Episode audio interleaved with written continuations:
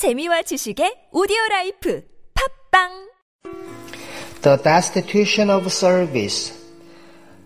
2 Corinthians chapter 12 verse 15. Though the more abundantly I love you, the less I be loved. Natural love expects some return, but Paul says, I do not care whether you love me or not.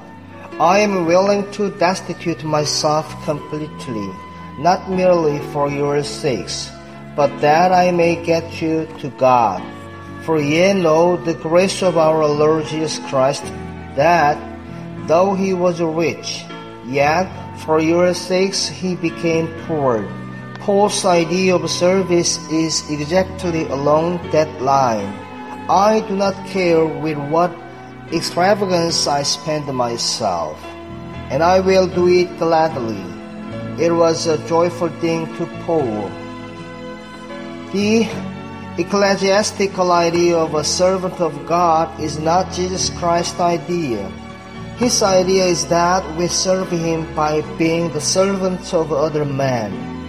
Jesus Christ out socialist the socialist. He says that in His kingdom, He that is greatest shall be the servant of all. The real test of the saint is not preaching the gospel, but washing disciples' feet. That is, doing the things that do not count in the actual estimate of man, but count everything in the estimate of God. Paul delighted to spend himself out for God's interest in other people, and he did not care what it cost. We come in with our economical notions. Suppose God wants me to go there. What about the salary? What about the climate? How shall I be looked after? A man must consider these things.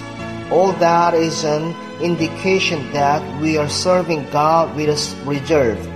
The Apostle Paul had no reserve.